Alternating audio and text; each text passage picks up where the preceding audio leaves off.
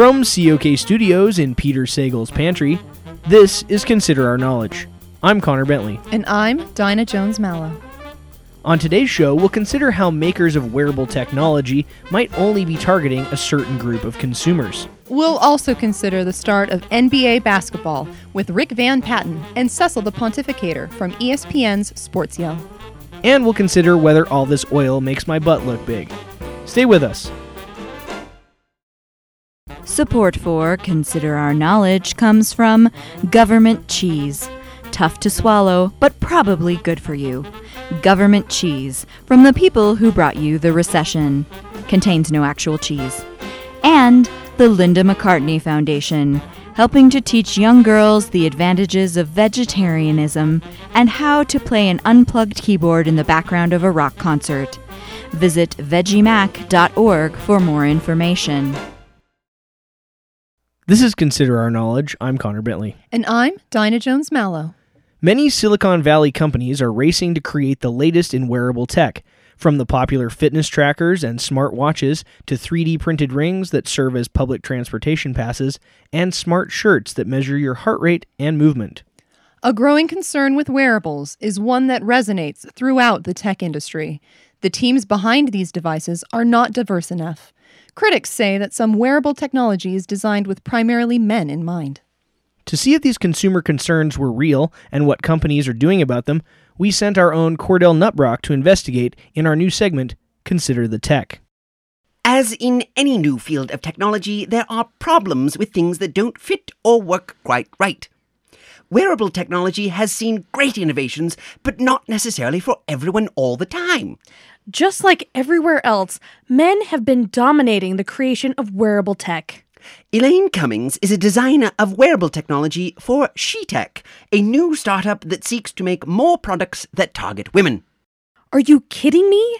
Most of these new smartwatches are huge and could clearly only be worn by men. Well, why do you think that is? It's because all of these companies' design teams are mostly men. They're going to design stuff that they want and would work for them, but we're trying to make the market of wearables more diverse so everyone can use them.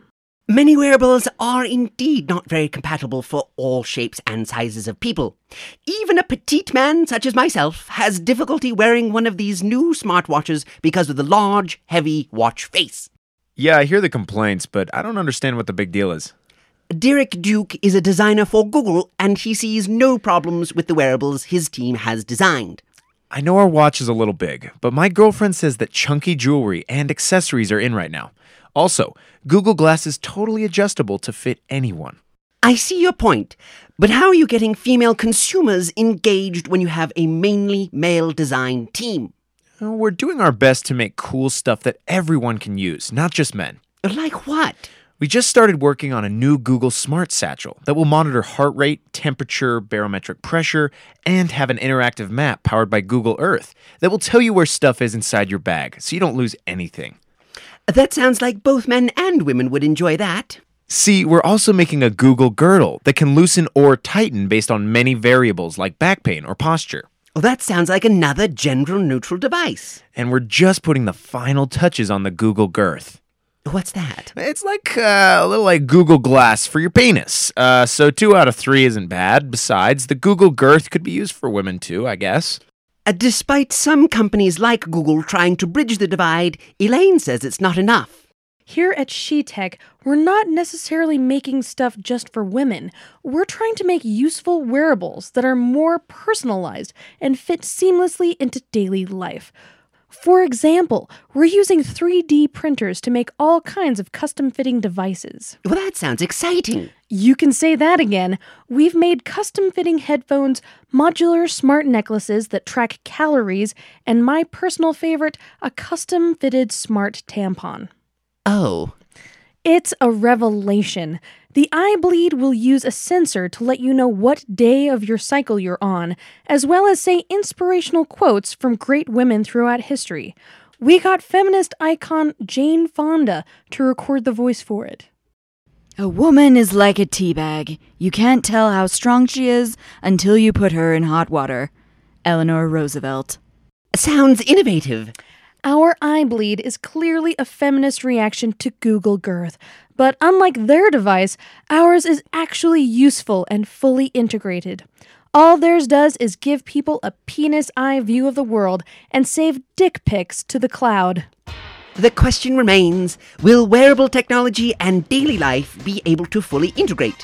Both Google and SheTech hope to make it happen for all consumers and make it so each new piece of technology works for both men and women alike. For COK News, I'm Cordell Nutbrock in Silicon Valley. Meeting you with a view to a kill. Face to face in secret place. Now we turn to sports. Our two favorite sports guys, Rick Van Patten and Cecil the Pontificator, are back to talk about the first month of NBA basketball. How are you guys? We're good. Nice to see you, Dinah. Yo, Dinah. The NBA season just got started about three weeks ago, and we've already seen some exciting and surprising things. What's jumped out at you in the early part of the season? Well, I'd have to say the large rash of injuries to key players. A bunch of high level talent has been sidelined already. Kevin Durant, Russell Westbrook, Steve Nash, Derrick Rose, Julius Randle. It's just to name a few. It's made things interesting to say the least. Obviously, the injury situation has been a big early storyline, but I think the bigger story is what teams have been surprises. For example, the Miami Heat have been very good early on despite the loss of the best player in the world, LeBron James. LeBron's new team, the Cleveland Cavaliers, meanwhile, have been surprisingly uneven. Everybody knew the Cavs were going to struggle early, Cecil. New players, new coach, new system. I think they'll get it together by midseason. You two are being very civil today. Thank you for that. We've been listening to a lot of NPR lately and practicing our public radio sound. Wow, it's very good. You're not yelling at all, I'm fighting all of my natural urges, Dinah. and I appreciate it. What other teams have been surprising so far? I'd have to say I'm surprised by how good the Warriors have been out of the gate under rookie head coach Steve Kerr. Obviously, the Warriors have been very solid to start off, but I'm even more shocked at how bad the Lakers and Knicks are this year. Both of those teams are so bad that it makes me sad to watch them play. I'll agree that those teams are pretty awful, but they still have talent that makes them interesting to watch. I could not disagree with you more, Rick. The Lakers and Knicks were never going to contend for the title, but it's really quite obvious that they are even worse than anybody thought possible. Injuries and new coaches for both teams are creating a lot of their problems. Yes, I agree, but they are just terrible. I almost became physically ill watching the Lakers lose to the Spurs the other night. I, I know how you feel. I get physically ill listening to your analysis, Cecil. Oh, you're hilarious, Rick. I suppose you think that your analysis is nothing but pearls of wisdom. Let's not forget how you picked the Knicks to be a playoff team. I think that my five year old daughter's team has a better chance of mastering the triangle offense than this collection of players. Guys, There's a good chance that they can right the ship. Don't worry. Phil Jackson knows what he's doing.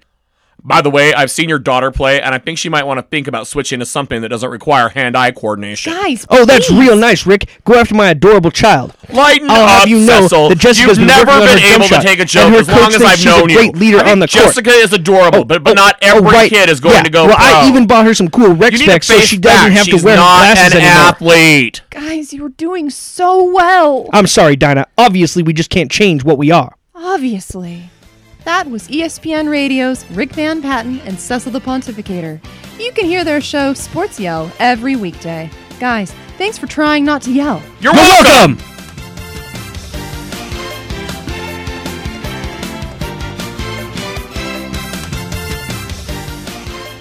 That's all for this week's episode of Consider Our Knowledge.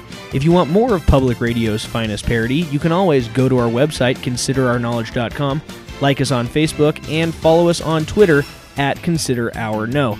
You can also follow me on Twitter at Conmon007, and you can download the podcast at iTunes and at Stitcher Radio at Stitcher.com. Don't forget to tell your friends about Consider Our Knowledge, and don't forget you can donate to Consider Our Knowledge now by going to the Support COK button on our homepage. Thanks so much for listening. I'm Connor Bentley.